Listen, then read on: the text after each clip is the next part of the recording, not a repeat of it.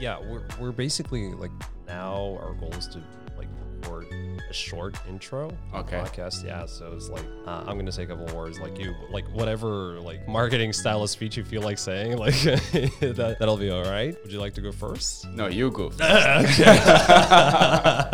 right. So I'm like, well, my idea is maybe maybe we go like together, and uh, well, I, I might start off with like by saying something like, ever ever wondered what life feels like from other uh, from another side of the world? And like, yeah, it's, it's like, yeah.